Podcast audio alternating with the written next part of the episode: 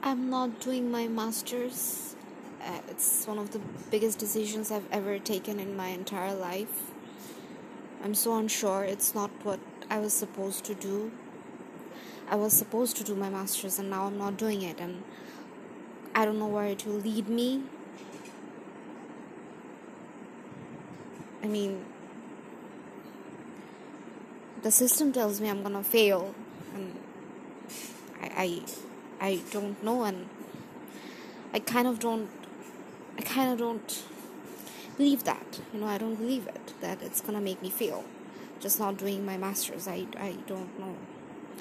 It's my decision and I just want to stand by it and I just want to do something for once in my life that I I made the decision for you know that wasn't made by someone else for me.